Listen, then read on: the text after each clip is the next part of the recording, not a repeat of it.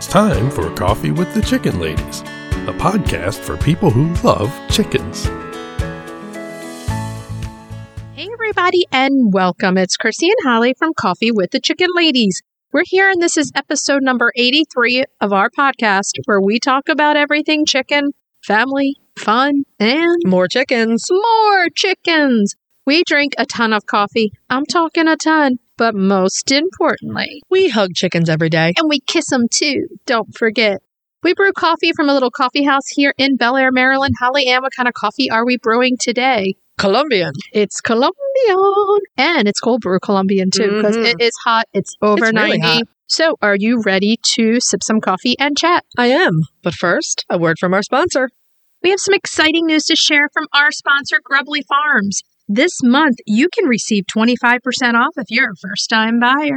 I'm a longtime subscriber, and my flock love the healthy, nutritious treats, plus all products ship free. If you haven't heard, Grubly's has a fantastic layer pellet and crumble feed. It's packed with plant and insect protein. It's perfect for those picky chickens and ducks. This offer does not apply to subscriptions and cannot be combined with any other discounts. It's a great time to try Grubly Farms if you haven't yet. Use the code CoffeeLadies25. Try it today. Okay, so how was your week? My week was good. It was busy. It's been really busy. I thought things would calm down for June, and it's just kept rolling. Yeah, there, there's a lot of stuff going on, lots of busy stuff. Mm-hmm. You've been planting a lot of stuff in your garden. Every Uh, time I talk and- to you, you're planting. well, I'm planting perennials and roses. Yeah. and I count roses as herbs as well as being gorgeous, but a- so a lot of herbs and pollinator perennials are going in, Right. and then I'm planting food crops. Yeah. I do have stuff coming in the fall to plant too. Nice. Uh-huh. I got out yesterday and weeded the front bed, which desperately needed. My neighbors are probably like, "Thank you." The front of the house needed you because I focus a lot on the back because that's where I put all my plants. It's where we Mhm. are mostly all the Right. time. The front of the house, we really aren't there. Yeah, but you don't see it. It's just the neighbors looking at it. The neighbors driving by, they're like, "Weed your garden." Those are native perennial plants. They're not weeds. They're native perennials. oh yeah, They just don't know it. they don't know it, but yeah, I was like, "We look like the haunted house in the neighborhood." Well, I gotta get out there and weed it. Gertie likes that garden now. Oh yeah. So and I said to Sophia, I'm like, come out and weed with me, and she's like, okay, because it's embarrassing. So we got out there. It took us like three hours. That's not like the little tiny weed. So we still have to go back and do like the little tiny tiny Uh-huh. weeds. You know, with having COVID in May, that's when I normally do it. Going to Mexico, May was a blur. Uh huh. I know I'm sounding like I'm making an excuse, but I mean, these are all first world problems in Yeah. a lot of ways. hey, it's done. On the other hand, it's the stuff you really want to get to on your property. Yeah. So yeah. yeah, it's done. So just ready for more summer fun. Okay. Fourth of July is coming up in days. Yes, it is. What do you have planned? we really don't do anything on Fourth of July. We like it quiet. Neither one of us like loud noises. My neighbors, Oh, you got loud neighbors uh, my, sometimes. la- my neighbors can be very loud. I was trying to find a nice word, but they they can be very loud. And all of that's fine. I don't care, except they shoot off fireworks and it scares my sheep. And oh I yeah, do not like that. yeah. I don't understand why you can't live in a farming community and just respect people's livestock. and not put off fireworks.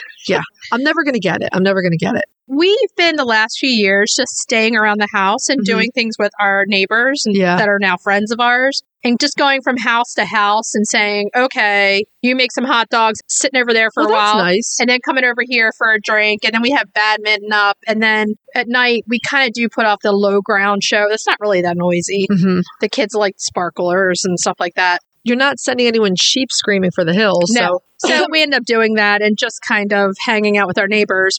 Everything's so expensive these days, including gas prices. Right, right. We're like, we're not going to go anywhere. Yeah, I feel like you and I always do our history tour for our Fourth of July episode. We've done that the past couple years, which is super fun. And then, you know, I usually make some kind of a fun dessert, blueberry tart or whatever. Oh, yeah. I'm a historian, so I know the history. And so eh, Watch Hamilton. The girls and I are going to watch Hamilton. We could watch Hamilton, but we'll be sticking close to home. Yeah, we're definitely close to home, that's for sure. We do have a fun episode planned because we did take a little field trip. Yeah. Oh, the other thing we wanted to let everyone know we have a blog post that was just published on Omelets blog. We're super excited about yeah, it. It was really fun. We did an article on how to keep your chickens cool and gave a couple of recipes for our favorite summer treats for the chickens. Some tried and true that we use every season. So you can check out the post on the Omelet US site, blog.omelet.us. There's also a link on our smart bio on Instagram And on our website. and on our website. So check it out. We're excited about it. Mm-hmm. Exciting stuff. So, if I could just ask everybody a huge favor, if you're listening to our show and you're loving it, head over to Apple Podcast and leave us a written review. It does amazing things for the growth of our show. And while you're there, hit that subscribe button so you never miss an episode. That's another way we grow our show. You can also share your favorite episodes on social media. You can tell a chicken loving friend about them. You can visit our Etsy shop, see the t shirts that we have on sale. You can become a patron of the show, patreon.com slash coffee with the chicken ladies. Check out our levels of membership. The other thing you can do to help support the podcast is visit our show notes, use our affiliate links, and buy product from our sponsors. Yay! Hey, Chris, Yeah. do you like subscription boxes? Does it have anything to do with chickens? Of course. Then, yeah. Let me just take a minute to tell you about the Chicken Love Box. If you love goodies for your chickens and you, you need to go to chickenlove.com. I love the Mega Box. Tons of useful products for my flock and a chicken tea for me. You can't go wrong with the chicken tea. They are so cute and so soft. In the June box, I absolutely love the embroidered rooster apron and the egg carton stickers. I love those chicken leg bands with charms and the egg cartons that go with those stickers. Boxes start at $39 a month. They ship immediately after your purchase, and shipping is always free. It's such a great deal. Don't wait. Get off the nest and click already. Use the code CWTCL50 for 50% off your first box with at least a three month subscription. That's chickenlove.com. That's chickenluv.com. Get your subscription today. Have you heard of Strong Animals Chicken Essentials? They make natural supplements for your flock. Strong Animals has used plant based products and natural approaches to promote the health and vitality of backyard flocks. Their products contain organic essential oils, prebiotics, and other natural ingredients to support the immune system and digestive health. Give your chicks and chickens what they need to thrive with Strong Animals health products. Visit getstronganimals.com today. Da, da, da, da, da, da, da, da. Now it's time for the breed spotlight. Yeah. Yeah, We are talking the Java. Java chicken. This is our first revisit. So, we talked about this chicken in episode 10, but we wanted to talk about it for our 4th of July episode because it's pretty important with the history of America and chickens. Right, the Java is supposed to be the second American breed of chicken Yes. behind the Dominique. Exactly. We wanted to look at it again and see if there's some things that we didn't really talk about before. Right. So, first of all, they're called Javas. I mean, it sounds like a totally exotic name, right? They're called Javas because the foundation stock were probably imported from the Isle of Java by exactly. sailors and settlers coming to America. If you're interested in the heritage or historical breeds at all, the Java is an important one. They were such a fixture in the daily lives of Americans through most of the 1800s that they were like taken for granted, the same way you take your favorite old car for granted or your favorite, forgive me, sneakers. We have talked about this chicken before. They were a workhorse for these people. They were just in your farm, laying eggs, nice, sturdy chicken. Exactly. They were a fantastic solid breed. They weren't fancy show chickens, so there wasn't a lot written about them. Right. I mean, people with money tended to have show chickens and they Right. tended to do the writing. They are beautiful birds, though. Yes. No, They're not plain by any stretch of the imagination. And they're ones on our list. absolutely They've been on our list for a long, for a time. long time. So, one of the most important things about them is that they provided really a strong genetic foundation for three important American breeds. which are totally iconic. Yeah. So, the Plymouth Rock The Rhode Island Red. and the Jersey Giant. When we think of chickens in America, these are three chickens that come into our mind. especially the Rhode Island Red and the Plymouth Rock. Yes. I had to include my beloved Jersey Giants, though. but the thing about the Java that you really need to know is that they are in major need of conservation help. Yes. And even in the census for this year, they did not come out in a good place. No, so they had been listed, I believe, on the watch list. Right. And so they dropped two places all the way down to critically endangered. Which is not good. no, not at all. So, this is a chicken that does need our help. If it's a chicken that you would see in your flock, it's a larger chicken. Oh, they're big, yeah. Yeah, they're bigger. They're not as big as a Jersey Giant, but they are definitely a big chicken. you can really see the Java and the Jersey Giant. Most definitely. And the beautiful thing about Javas, they're one of those breeds that are fantastic in a laid back mixed flock. Yes. That's one of their main things is that they are laid back Mm-hmm. and that they are friendly chicken. They're larger. Well, they're considered a dual purpose fowl. Okay. The hens are good layers and they make an excellent homestead breed. Excellent. Because Really? they're good layers with a good personality. Mhm. So those things together you want on a homestead with children and everybody else. They were extremely popular here in the mid Atlantic because they were able to cope with our temperature extremes. So they Mhm. could cope with the cold and they could cope with the heat and humidity. They're great foragers. Great foragers, very hardy. Good mothers and good layers. I Mm-hmm. mean, let's just say they have the trifecta. They kind of do. I mean, They have it all and you can get them in an exciting kind of mottled yes. feather print. Yes. So the Java was admitted to the American Poultry Association Standard of Perfection in two colors the black and then the Mhm. black white mottled, which just It's our favorite. it's absolutely gorgeous. And they were admitted in 1883. Now, what you need to know about the Java, though, is that they actually come in four different colors. They do. There's a white, and then there's the auburn Java, which is absolutely gorgeous. I want to say the white may have been in the APA, but they dropped it because it was too similar to the white Plymouth Rock. Okay. But the auburn was never admitted at all. So the auburn is a large, tawny red chicken. They have black spangles, and then they have black lacing on their neck feathers. The roosters are copper and gold, and they have this gorgeous, full black green tail. Now, here's the thing to know about the auburn. Number one, they're stunning. Number two, it was the auburn Java that was the foundation for the Rhode Island Red. Well, I could see that. Mm-hmm. I mean, That the beautiful coloring tawny is red. yeah, Yeah. exactly, exactly. They are gorgeous. yeah, I mean, my heart's still going to go with that mottled. Mine too, but I want the auburn too.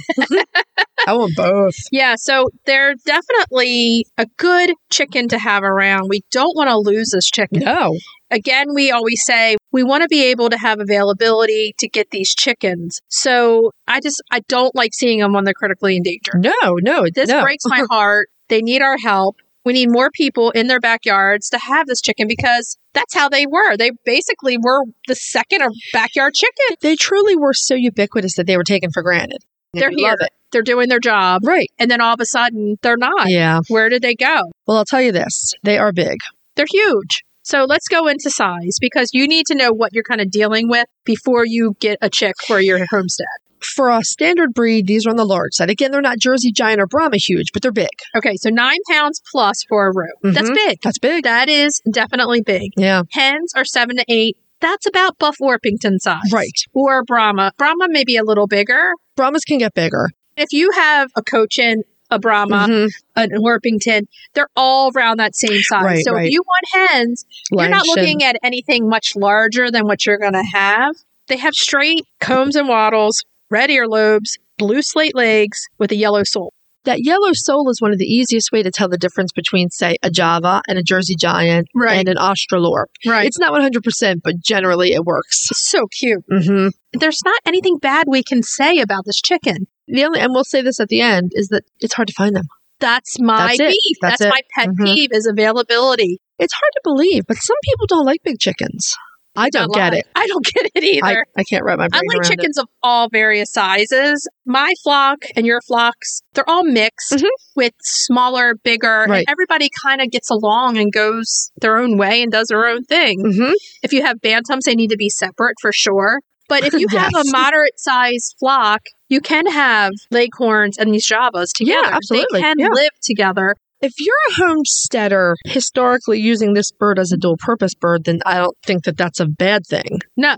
I did a ton more research because I was really trying to find a lot more on the Java, and it's just very difficult to find. The Java Breeders Club, it looks like it's now defunct, but there are some articles from just about 20 years ago. Okay. And one of the folks writing articles was saying they think that the Java had a lot of Asiatic blood in it. Okay. And I can see some of that. Right. But the other interesting theory they had is that the Langshan kind of replaced the Java. And I get it. I'm not sure the time works out completely clearly, though, because the reality is that Java was more of a utilitarian bird, the Langshan was more of a show chicken. Yeah, they had two separate purposes. And I feel like the Langshans came in later anyway. Yeah. So it's an interesting theory. But again, i- it's just really hard to find anything about them. I think it's what you were saying is they're taken for granted. Yeah. And even more now with social media, we can And- help preserve it because everyone can show their own birds and then it gets everyone else excited about, Mm-hmm. Right. hey, I really like that one. I want Right. this one. you don't have to get the birds that your bestie has. Yes, we end up getting the same birds Yes. a lot, but that's because we have very similar taste in chickens. But I feel like fashion is extraordinarily important. And the other thing w- were the two world wars, and they just changed the world completely. They did. Chickening really moved away from the smallholder and into industrial Right. And we talked about this last time that we talked about the Java. With every heritage breed, sometimes they don't lay eggs till later.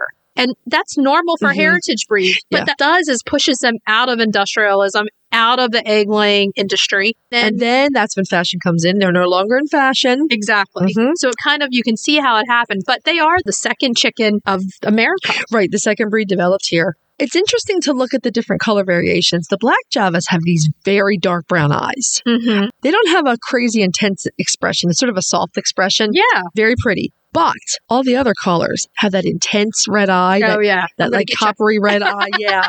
I think it's really pretty, especially in the Yeah. model birds. Yeah. As you said, they lay later, probably like eight to nine months old. Yeah. We're used to it. Exactly. It doesn't bother us. But they're also very slow growing chickens, and it takes them almost a year to grow into the deep chest and the long back. Right. So, again, doesn't fit industry. Now, they have an interesting detail on their comb. The first point on their comb is above their eye, not above the nostril. Okay. And it's an important detail when you're looking for breeding stock. The Livestock Conservancy notes that that comb point trait is one that comes probably from a peacombed ancestor. Okay. And that if you're looking for breeding stock, you really want to see that to make sure you have a purebred Java. Okay. So, yeah. That's a good thing to look for. Mhm. That's different too. Exactly. They have a lot of little differences to them.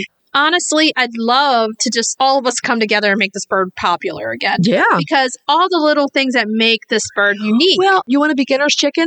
They'd be fantastic. They're gentle with a family. Yeah, they're great. Now, the hens are good layers of large brown eggs, Mhm. 160 to 180 per year. Not bad at all, Especially for hens that go broody. and larger. Right. They do go broody, so they will hatch for you. Right. Talking with Fiona, we realized when we have our own chicks, we don't have, well, you do, you're going to do broody with The nankin. the Nankins, but how much easier it is to integrate these chicks back into your flock Yes. with a broody hen. So if this is the way to go and you don't care if you have boys or girls or both, right. a broody hen is the way you want to go. That's one of the things that really makes them a great small farm or homestead or whatever you want to call it, smallholder subsistence farm breed. If you're going to go really old school and say go off grid for the most Yeah. part, a broody hen is a natural way to do it. That's the way you want to go. I mean, we would have backup incubators. But the reality is, let's say you are doing an off grid homestead. If you're going to keep chickens, you've got to have a broody a hen. broody hen. Yeah. So it just makes them such an amazing breed. The combs need some cold protection. Their comb is average. Yeah. It's not super Size. big. Yeah. It's not super big. They're larger. They're very well feathered. So they're going Right. to do well in the cold Yes. climate. Any bird that's a little bigger and that well feathered may not do as well in heat. So you're going to need fans. I mean, the notes say that they do pretty well in heat, yeah, I read that too. but I would still be prepared for heat problems. I say any chicken. hmm We were just outside checking my babies out before we came back in and record. They opened their mouth once or twice to pant, and I'm like, oh my God. I You know. so it's just being careful with those things and having the fans and stuff like that for Mhm. when they're set up. They are excellent foragers. A lot of the big breeds are content to be penned up all the time. Yeah, Javas are not. They really want to get out and get their exercise. Very good at bug control. that's a good thing. And those personalities, we can't say enough about their laid back personality and that they're very good family birds. Mm-hmm. For me, I want a chicken that I can hug. I want the kids to be able to hug. Yeah. Might not always get that. Every chicken's different. But Right. this breed is known for being docile and gentle. You can handle them if you need to. Yeah. exactly. What stands out about them, besides the fact that they're absolutely gorgeous and they have a fascinating but buried history, Yeah. is how well they really do fit into the modern backyard or homestead. Nothing about them fits industrial standards, and that's absolutely perfect for what most of us want. Exactly. And apparently, at one time, there was a bantam version, Wow. but I could not find evidence that they do or do not exist one way or the other. So, one of the only few downsides of this bird is They're hard to find. that's it. That's it. Yeah. And so you can go to the Livestock Conservancy's breeder directory and use the search tools there to find Java breeding stock or Java hatching eggs. I have occasionally seen them on eBay. Buyer beware. Yeah. And I've considered getting them from eBay actually because I've had zero luck finding them anywhere. You can check in with the Livestock Conservancy if you can't get any answers and see if they know anyone. It's going to take a little bit of legwork. This bird to is try to- hard to, it's- find. It's hard to find. We're not joking about this. No, Oh, no. This is one that you have to really do some digging, find someone that's a private breeder, get hatching eggs. This is not a bird that's easy to find. And that's the problem once they start going down this road of, okay, they're out of fashion. then it makes them harder and harder to bring back to fashion Right, because right. then the average person can't find them. Like we can find Rhode Island Reds every single place we go. Yes. But this chicken, you have to dig. So if you have room on your homestead for this big fluffy baby, I would say go for it.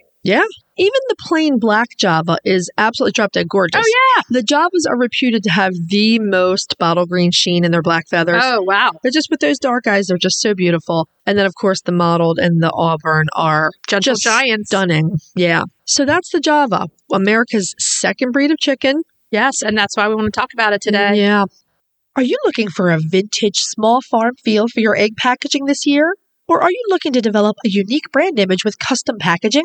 The A Carton store offers a wide variety of recyclable cartons, customizable stamps, poultry care products, and a robust customizing tool to design your own labels. Plus, they offer fast free shipping on all cartons and labels. Visit eggcartonstore.com for all of your egg carton, label, stamp, and poultry care needs this spring.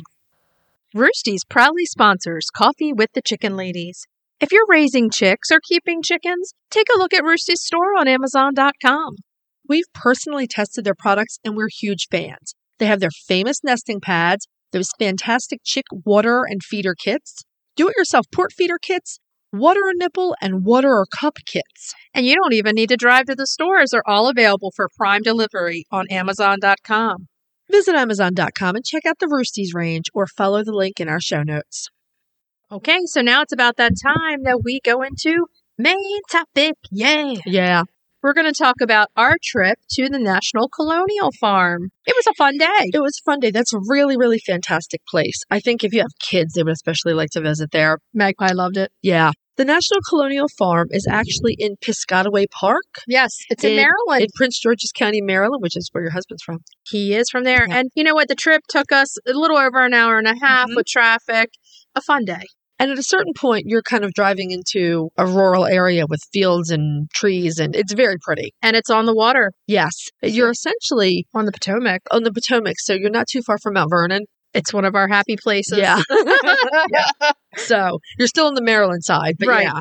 So the National Colonial Farm is an example of a 17th and 18th century tobacco farm. right. It was not a humongous farm. When you think about it, George Washington on the other side of the Potomac was Mhm. known for growing tobacco. right. So this was on the other side, and this was more colonial. It's before his time, but Right. Tobacco was one of the most important cash crops that farmers, especially in the South, were growing. and it was and here in the right Mid there. Atlantic. Right, Yes. right. And on the property here, there is a tobacco barn. Mhm. It's fascinating. Of course, there's livestock in the National Colonial Farm. And that's one thing that draws us to these places. Of course. So they have American milking Devon cattle. Yes, They have Ossabaw hogs. all the animals were so cute. They have Hog Island sheep. Yes, they do. They keep a heritage breed of chicken, Icelandic which are gorgeous. and look different. So you can have a rainbow of chickens in one breed. Yeah.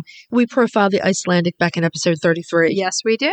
And they are a landrace breed. So that means there's no set perfection of the breed. Right. They essentially are allowed Standard of to. perfection. Right, they're allowed to range around and choose their own partners. And there are a couple of interesting things to know there. The first is that Icelandics are on the threatened category They are. of the Livestock Conservancy's poultry conservation list. They also are presumed to not have been imported before 1900. Right. So it's not really representative of what would have been Right. there. So the park, obviously, the, the administrators made the decision to conserve this breed. They wanted a heritage breed. They went with Icelandics. And I can actually see some of the logic because Icelandics being a landrace breed, Right. you know, it would have been the same thing as a barnyard fowl, wandering Exactly. around, free ranging, foraging. Doing their thing. Right. This rooster has these girls. This rooster has these girls. Exactly. So while the farm is pretty historically accurate, Correct. I mean, it's really amazing. yeah. The coop had some modern additions that we were happy to see.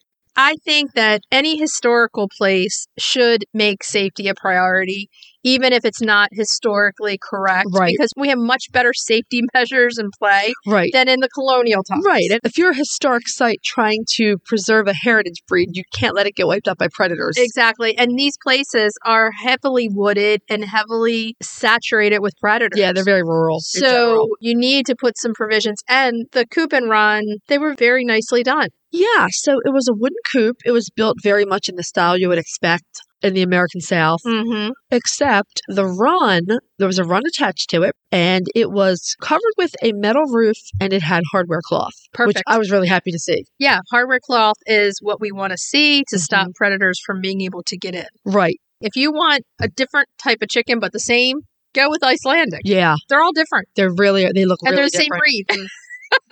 Some of them have mohawks, some of them have tufts. yeah, exactly. Some of them have a bigger comb, some have a smaller comb. It's like a rainbow breed all in itself. they do all have white earlobes and they're Yeah. white layers. Right. But they're really, really cool. The thing about Icelandics is that you can easily picture them as being a small bodied chicken that an immigrant to early America would have brought with them on a ship. Oh, yeah. Yeah. They're definitely smaller. I do get why they would have chosen this breed. Actually, in a lot of ways, it makes sense. Right. You can't get like the farmyard mix right now. I mean, you can and you You can't. can, you, exactly. To make it authentic, it would have to be the breeds that they would have had here in Maryland in the 1700s. Right. And what complicates that is that there were not that many recognized breeds until the mid 1700s. Yeah. And then you're talking about that handful of heritage breeds that we always mention Dominique, Java. Yep. Nankin, Dorking. Dorking. And there's another one, the Hamburg. right. And so you'd have to have sort of a mix of some of those breeds. So this makes it easier. You have the Icelandic, Mhm. they're threatened, and you have, I call it the rainbow tribe of chickens because they all look different, Yeah, they're really cool. but they're the same. So, because we're coming up on 4th of July, we thought the National Colonial Park would be the best place to go. What we didn't even think about is the fact that this is very, very centered on Maryland culture. Yay. Yeah. Chickens were in Maryland very quickly after Maryland was settled, and all of the writing, you know, the letters and correspondence from early America, from Maryland in the 17th century, mentions the abundance of poultry that was Yes. found on Maryland farms. That's one of the good things about living in Maryland. We were part of the start of everything. Mhm. And we have rich culture and history all around us. Right. So, going to visit, taking the girls with us, and showing them a little bit of this was very nice. It really was. And seeing all the heritage breeds. And that's the thing that they also touch on is that everything they have is a heritage breed. Exactly. Well, not only that, apparently they're very well known for conserving heirloom varieties of corn and tobacco. Right. And also, if you go to the kitchen garden, herbs, flowers, vegetables, and they even grow flax for spinning into linen. Exactly. Everything that would have been grown Right. then to kind of live on the farm. And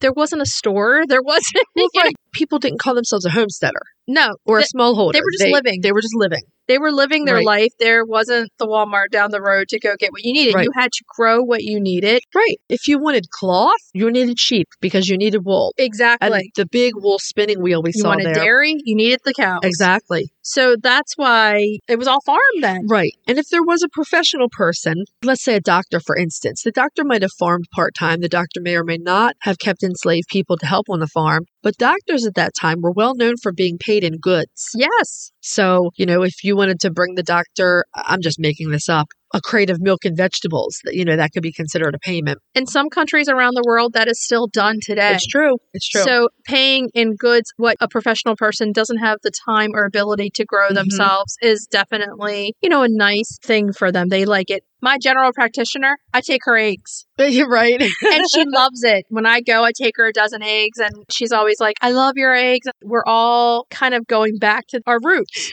My farm vet, when he comes for the sheep or the dogs, I send him home with eggs too. It's fun. Eggs. I love giving eggs out because it's what we tend, it's what we take care of. Herbs, I always put herbs with the eggs. These are the things that we grow, and it's nice to go back. That was just living, Right.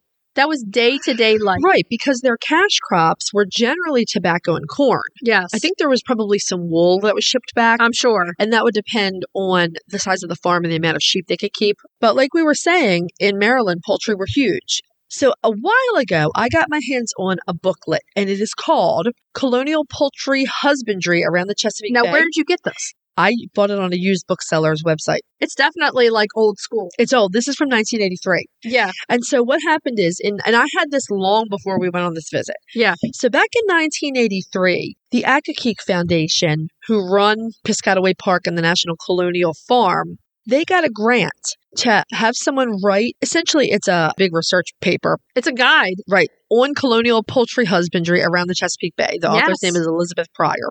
This thing is fantastic. Sometimes you find it under the title The National Colonial Farm Research Report number 15. Mm-hmm. And Elizabeth Pryor spent, I don't even know how long, going through letters, correspondence, journals of all of these farmers around the Chesapeake Bay, especially in this area of Maryland, Yeah, to find out what they did with their poultry. right. There's some shocking stuff we learned in there, but It- not so shocking. Right. It, there's just some fascinating things. So we know that poultry generally were the provenance of the women. We know this. We know this. And we've seen this in many places, and this is no exception. The poultry tended to not even be counted in the landowner's Exactly. records, probably because the women were taking care of them. Exactly. So, what we've learned from this document and from visiting the farm is again how important the poultry were. And we should have said that also on the farm, in the National Oh, Colonial let's Farm, list all the animals. We didn't list them all. we found that they have turkeys there as yes. well, a breed called Jersey Buff. Yes. So, again, they would have fallen under the women's care. But we were trying to figure out things like okay, we know Maryland, when it's green and warm, there's plenty for your poultry to eat. But let's say it's 1680 and the winter hits. And it's 20 degrees. what do you feed your chickens? You were the one who was looking at the booklet. Oh, It's I your read this booklet. cover to cover when I bought Yeah, it. but you, you were talking to me, and we were like, "What do you think they were eating?" And I Yeah. said corn. Right. I was right on that one Right. because corn was one of the top crops of the time. Exactly. It grows so well around here. Even today, if you look around Maryland today, Corn everywhere. corn and soybeans. Yeah. Which I've started growing myself. Now here's the part that's a little shocking, but not to us. Uh-huh. Oh. One of the other foods that they fed a lot of, which you said, Oats yes. and buckwheat. And Mhm. there was a push recently to push oats out of poultry diet, which is so crazy. Uh, to that us. was so while adult chickens definitely got corn, they definitely got oats, they definitely got buckwheat. yes, If there was not a broody hen around and they were raising babies, yeah. they got oatmeal. They It got cooked oats. does not surprise Yeah. me and it's been fed to them for such a long time Right. and that's why going back in history and looking at these things and visiting these places we can find the answers that we need oats to chickens from the colonial times It was fascinating. The corn was fascinating to me because, as we said, the National Colonial Farm does a lot of work in plant preservation. right I'm going to geek out here. They grow a type of corn called dent corn, Right. D-E-N-T, that was pretty common at that time. And dent corn was very high in starch. It made excellent cornbread, right and it was very good for the chickens. everybody knows how we feel about our cornbread We love some cornbread. maryland girls love the cornbread. But because it was this starchy, high quality corn, it was excellent winter feed for the chickens. right And the heirloom varieties, they're not the same as our hybridized sweet corns these Exactly. days. There was a different nutrient profile, Right. etc. and they didn't have the big companies making them nutritional feed for their chickens Right. back then Right, the feed store was not dropping off a bag of Purina. Right. So No, they were yeah, really they on had their to go own. back to Whole Foods that they had available to Right. feed these chickens. So the corn was in there, and I love the fact that they fed oats. I Yeah, love it yeah. because we have done that to our chickens, and you know what? It's instinctual for us. yes, You Yes. know, it's something that our ancestors of our ancestors of our ancestors did, Right. And it's good for them. it is. Yeah, eggs were still a big part of the staple diet, Mhm. and eggs would have been preserved Right, because we hadn't developed these heavy laying breeds. right, Eggs were very seasonal. They're still seasonal. right. But if you're talking about 1680, 1700 Maryland, eggs are extremely seasonal. and we'll be talking about that soon in an upcoming episode. preserved. So they would have been preserving eggs. Wild fowl were still one of their primary sources of meat. Chickens were consumed, but not super often. It They wasn't were like a used for chicken. the eggs. Right. It wasn't like a chicken dish every night. Some countries around the world don't look at chicken eggs as a protein source. Right. our ancestors back in colonial times, the people who were here, they knew it. Right. Did not eat the chickens, they ate their eggs. Right. Exactly. Excellent source of protein. They definitely did consume chickens, but there Not wasn't at the- chicken on a plate every No, day. no. So if you're talking about homesteading in early America, you need broody hens. Yes. But some clever farmers, when they didn't have a broody hen, developed ways of getting eggs to hatch. Okay. And again, this is from the research report. Right. So if they didn't have any broody hen, there were some farmers that would box up the eggs and put them in the mouth of a warm oven, whether that was an earthen oven or a big fireplace hearth. Some of them would have a clay pot and they would fill it with wool and they would put the eggs in the wool, cover them with more wool, and they would bury it in like a hotbed where a fire had been. It makes sense.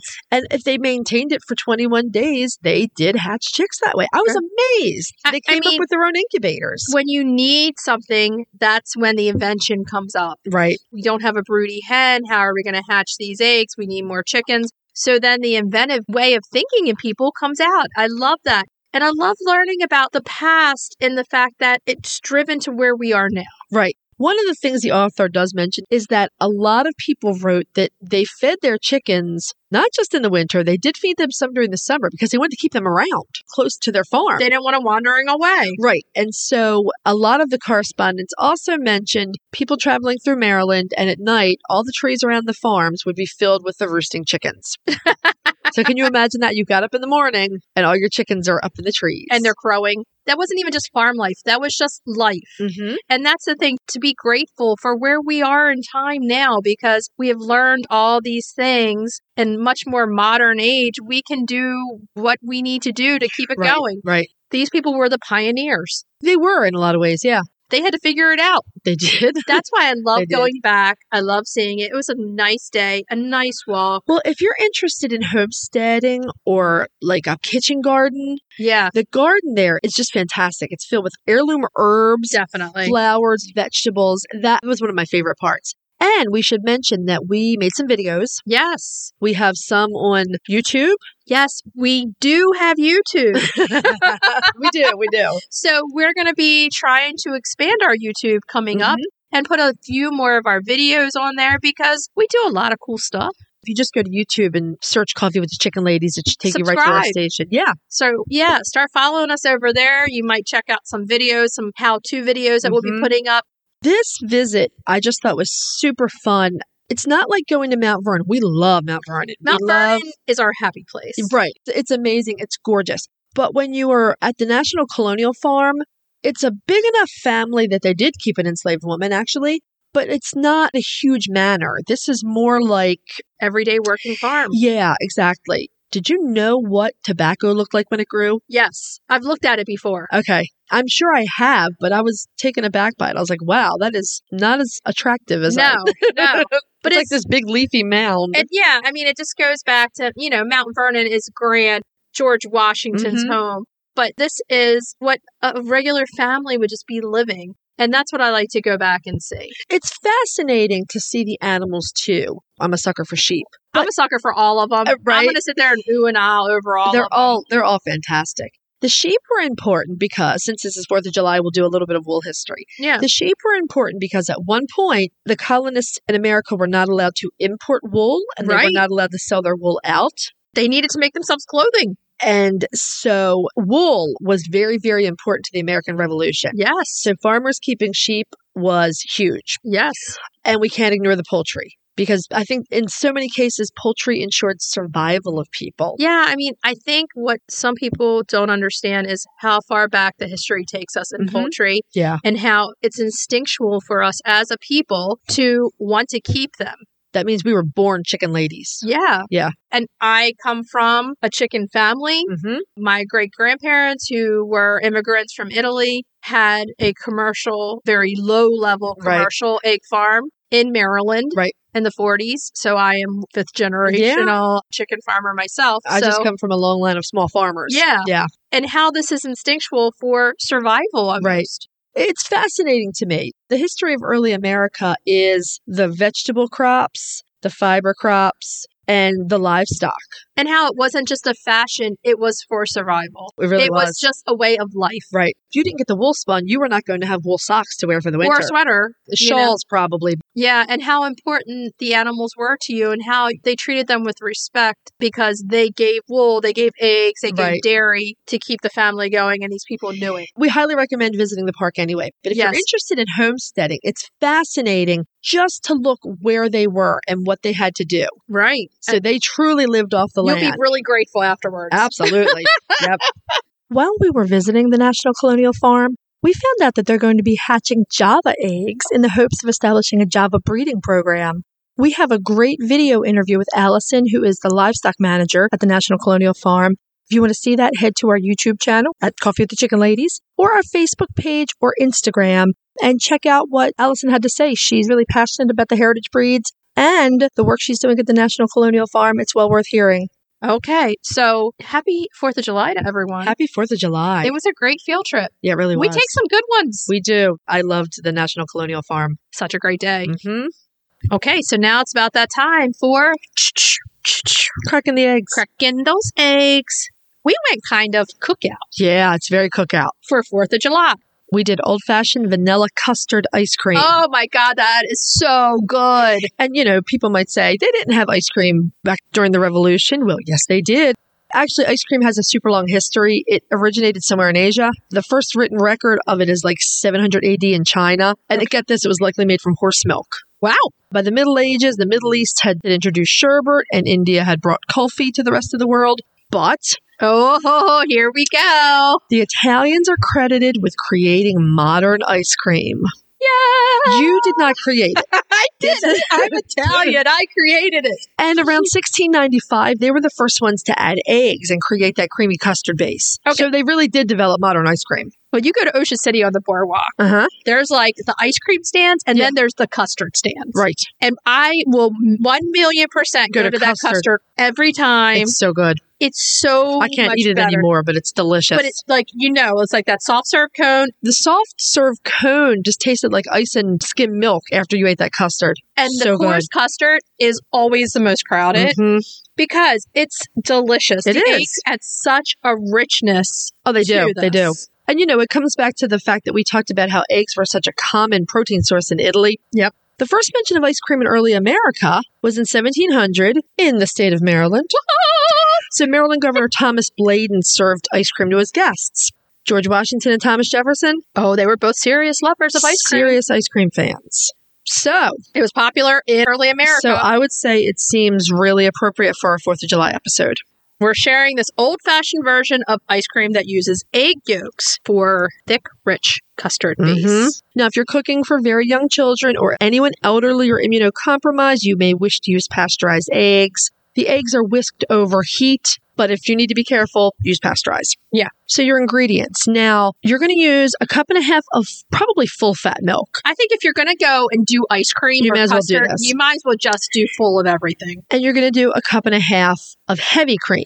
Okay. Now, if you want to do dairy free like me, you're going to use three cups of the thickest dairy free milk or dairy free cream or dairy free half and half that you can find. Okay. I went with actually the brand Silk has what they call Next Milk, Okay. and it's oat milk and coconut milk blended together. Oh, It's very thick and creamy. It worked really well. You want a half of a cup to three quarters of a cup of granulated sugar, depending on how sweet you like it, okay. four egg yolks, and you're going to use a tablespoon of vanilla extract or two teaspoons of vanilla paste. Okay. So if you're using an electric ice cream mixer, you know, with Mhm. canister, don't forget to put the canister in to Oh, freeze yeah. overnight. If you're doing an old fashioned ice cream maker, make sure you have plenty of ice and rock salt. Mm-hmm. So you're going to make the custard and then chill it overnight. So plan to start making this the day before. Your cookout. Right, the day before when you whenever you want to serve it. So you're going to start off in a small bowl. You're going to start off with the egg yolks and you're going to whisk them with about half the sugar Okay. and whisk until they're light in color and then just set them aside. You're going to get a medium saucepan and you're going to go over like medium low heat. You're going to combine all the dairy, the milk, the cream, and the remaining sugar. You cook that, stirring occasionally until bubbles start to form around the edges of the pot Okay. and it's at a simmer. Once it's simmering, take it off the heat. Okay. And then you're going to temper your eggs. Oh, wow. We all remember how to do this. Mhm. Yep, yep. So a spoonful or a small ladle at a time, you're going to add it to the eggs and mix it really well. Yep. You're going to combine that until you've mixed in about half of the hot cream mixture, Okay. and then you're going to add it back to your pan, Mm-hmm. put it back on the stove over medium low heat, and you're going to cook it until it thickens and coats the back of a spoon, Right. you know, where you can leave a finger trail on the back Yep. of the spoon. And then you want to add your vanilla and check this frequently because you do not want to overcook that custard. no, you do not. And it's really that easy. You take it off the heat and you pour it into a bowl to chill it. If you ended up with any cooked egg bits, you can put it through a sieve or a strainer Oh, yeah, to of get rid of that course. stuff. Yes. Chill it overnight and the next day into the ice cream mixer. Yep. It's that easy. You can always serve this with blueberries and strawberries.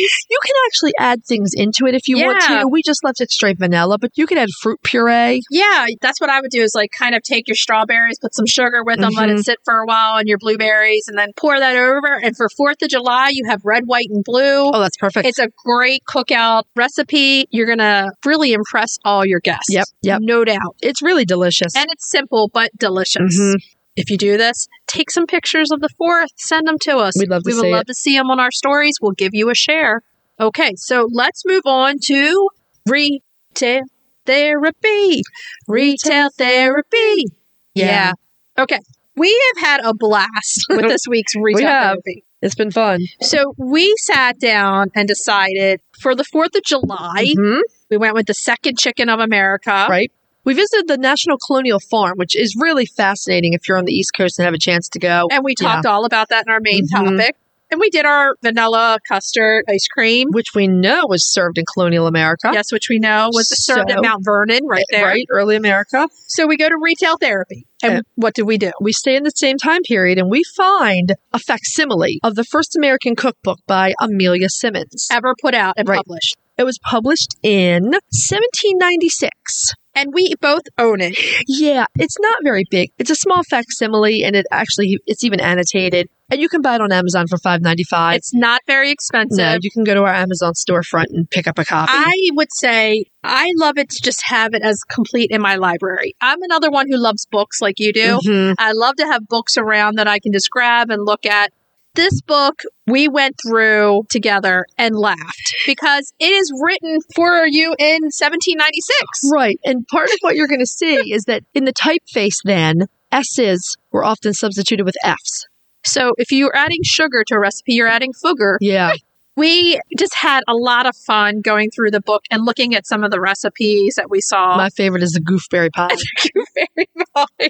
My favorite was the diet bread, and I will talk about that later. Yeah, it is super fun. I mean, Amelia Simmons was essentially a domestic servant slash housekeeper. And she did a great upper job. cro- yeah, so she was upper crust. What she was trying to do is put measurements to things, so to make it easier for people to cook. We were laughing earlier. I'm like, look, it says bake quickly. And you were like, look, they didn't have an oven to put 350 degrees on. You had to put it over the fire. Right, there was no timer to go off for you. It's I no mean, timer. It's just a look back in history mhm. during that time, what everybody kind of went through. now one other small and very fun thing about this book. It includes the first cookie recipes in U.S. It does. The first cookie recipes. It also includes a cake recipe in which you're going to use five pounds of flour and 21 eggs to make this cake. That's a big cake. That That's a is big cake. one super big cake. Mhm. Like, we're talking cookout. I mean, you could have a monster cookout. Well, I mean, I will say that a lot of this stuff would have been served by people with more money who were Yes. entertaining. And so they might have had a cake that big to serve all their Christmas guests or something. I'm like, where are you baking this? Because even when we go to Mount Vernon, I'm sorry, that fireplace does not look that big to make this cake that's probably huge. The one in the kitchen, Do you Yeah, think that you could- cake would have yeah. been that fireplace is enormous. five pounds of The flour? other possibility is they have an earthen oven oh, and okay. that it could also be baked in there. yeah. Yeah. there are so many cool recipes. Now, the thing is, to actually make a recipe, you really have to decipher. Like you're going to have to kind of change it up a little bit and, and know what you're going to do because it was written for 1796. But the diet bread, I mentioned this before, it calls for nine eggs and you have to beat them for one hour. Well, that's why it's a diet cake because you're going to burn so many calories that you're going to have a deficit. You can eat all nine eggs. Beating nine eggs for one hour? No, I can't. I mean, like you beat them for 30 seconds. And you're like, oh my God. Like, I mean, one hour? It's a long time to beat eggs. It's a long time. Nothing says- but you and a bowl of eggs and some whisk. That's the one that said bake quickly. Well, that's the funny thing. It doesn't even use the proper adverb. It says bake quick. Yeah, bake quick. I'm not sure what that means. but we had fun going through it. It was hilarious. And it's a good addition to a library. And if you're a foodie, like you were saying, yeah, you want to try to make some of these, and you're going to have to look up some of the words for the Mhm. measurements because you're not going to know. right. It talks about drams, and we looked it up. A dram is an eighth of an ounce. Yeah. So yeah, one of the really interesting things I found because I recently made some of my own for baking. A lot of these recipes call for rose water, Yes. and I know they did grow roses at Mount Vernon. At that point, they were probably China roses that came in on China tea clipper ships. Yeah. But I thought that was really fascinating. A lot of them called a lot of for rose water, occasionally orange water, but it was more commonly rose water. One of the other things I really enjoyed is that the writer gave some specific heirloom vegetable varieties that she liked. So she mentioned that Hal's potato Yes. she thinks is the best. she also had a potato pie. She did have a potato pie. No, was it a potato cake? I actually I think there was both. Her favorite pear is the bell pear. But I got to tell you, Miss Amelia Simmons was a real fan of the pea. she was. She, lists like no fewer than six or seven varieties. She says that the Crown Imperial pea is the best. The Crown pea is a close second. Third, we're going with Early Carlton. and I actually think I've seen Early Carlton in some catalogs, but I thought that was really interesting as a garden geek out. I really think for five ninety five on Amazon, the book is worth it to take a look back in history. I'm dying to try to remake some of these things, like the Goofberry Fool. Very dark.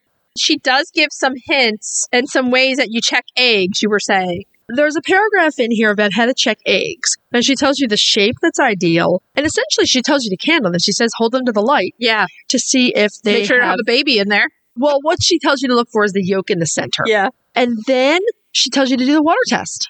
So if She they knew. stay on the bottom and they don't move, they're good. If they bob up but stay on the bottom, they might be close to going stale. And if they float, you don't eat. You do not eat. She says they're addled and of no use. addled is a good word. I mean, she really has some stuff. She even has a recipe for gingerbread in here. Oh, yeah. I mean, there's a lot of desserts. I couldn't get over the cake that called for 21 eggs. That's a big cake. I mean, now if you have extra eggs that you want to get rid of, you know when's you a need to good make time? this cake. You know when is a good time to make this cake? When? Right now. Oh yeah, that's what I'm saying. You got 21 eggs. You don't know what to do with them. You're like, I'm going to make a cake, and then somebody's like, How many eggs are in this cake? Normally it's two to three. 21. And then you make yourself diet bread after that, and you beat the eggs for one hour. That's an arm workout. That's why it's a diet bread. You just burned 500 calories. No, because there was nothing else in it that made it diet. Man. And the other thing you realize is there were no diet restrictions back then. There was dairy, meat. I wonder if there were. Were there like people that suffered from gout? Doctors would say, don't drink so much wine and don't Oh, have such a rich diet. thing. So many recipes included alcohol. Yeah, yeah, that helps preserve. a lot of Mhm. wine, brandy we saw in a lot of the recipes. We had a good 45 minutes of just sitting here going through this book and loving it. And if you try to say some of the words with the F instead of the S, you'll just have fun. it is. It kind of is. Yeah. Read one, Holly Ann. Okay. Orange pudding. Put 16 yolks with half a pound of butter melted. Grate in the rinds of two Seville oranges. Beat in half pound of fine sugar. Add two foons orange water, two of rofe water, one gill of wine, a half a pint of cream, two Naples biscuits, or the crumbs of a fine loaf, or roll soaked in cream. Mix all together. Put into a rich puff paste, which let be double round the edges of the diff. I'm going to read you the recipe for orange pudding. Okay. Put 16 yolks with half a pound of melted butter, grate in the rinds of two Seville oranges, beat in half of a pound of fine sugar, add two spoons of orange water, two of rose water, one gill of wine, a half a pint of cream, two Naples biscuits or the crumb of a fine loaf soaked in cream. Mix all together, put into a rich puff paste, which be double round the edges of the dish. wh- I think that means fold back the pastry and bake like a custard. Sounds good to me. It sounds like an orange custard pie to me, and it sounds really Oh, good. Yeah, it sounds really good. The thing that kind of goes with what we're saying is there are a lot of custard recipes. Mhm. Yeah, there's a lot. I mean, using the eggs for their richness. and that's one of the interesting things about the cookbook to me is there are no actual egg dishes in here, No, but there are a ton of dishes that use a lot of eggs. like 21. yeah, like 21, a lot of pies. a lot of pies, Lot a of lot puddings. of tarts, Mhm. puddings, and I think I'm definitely going to try to make one of these recipes. I'm really intrigued by this orange pudding. I'll pick one of them to make though. It's a great addition to your library, the first American cookbook by Amelia Simmons. And it's awesome. It's awesome to sit here and see how things were done back then. I don't understand. You can tell me as a historian, why was the F put in for the S? I'm actually not sure. I don't understand it. In some I- of the words, she does it, and some she does not. Right. So I'll have to research that honestly. I should have before we did this, but it didn't cross my mind. I was Yeah. too busy focused on the eggs and food. exactly. Okay, so should we tell everybody what we're going to be talking about next week? Next week, we are talking about a French breed, the Maline. Yay! Gorgeous chickens. Our main topic, we are interviewing Heidi Carnot. Heidi is the founder of an amazing new chicken rescue in France. Yes. Champs Leaves à Poule. They have done tremendous work with rescuing former laying hens in France. Just wait till you hear her story. You're going Mhm. to love it. Cracking the eggs is a salmon quiche. Oh, yes. Mm, I hope we Can't have some wait. dill in there. And our retail therapy is Roosties. We're going to be reviewing their port feeder kits. Oh, and yes. We love them. The water is too while we're at it. Can't wait. Happy 4th of July to everybody. Hope you have a great day with friends and family. Be safe. Yes. And then what should we tell everybody to do until next week? Hug your chickens. Every day and kiss them too. Don't forget. We'll talk to you next week. Bye bye. Bye. If you'd like to see more of us, please follow us on Instagram at Coffee with the Chicken Ladies. If you'd like to help us grow the podcast, please leave us a written review on Apple Podcasts. If you'd like to become a patron of the show, please visit our Patreon page, patreon.com slash coffee with the chicken ladies. Thanks for listening.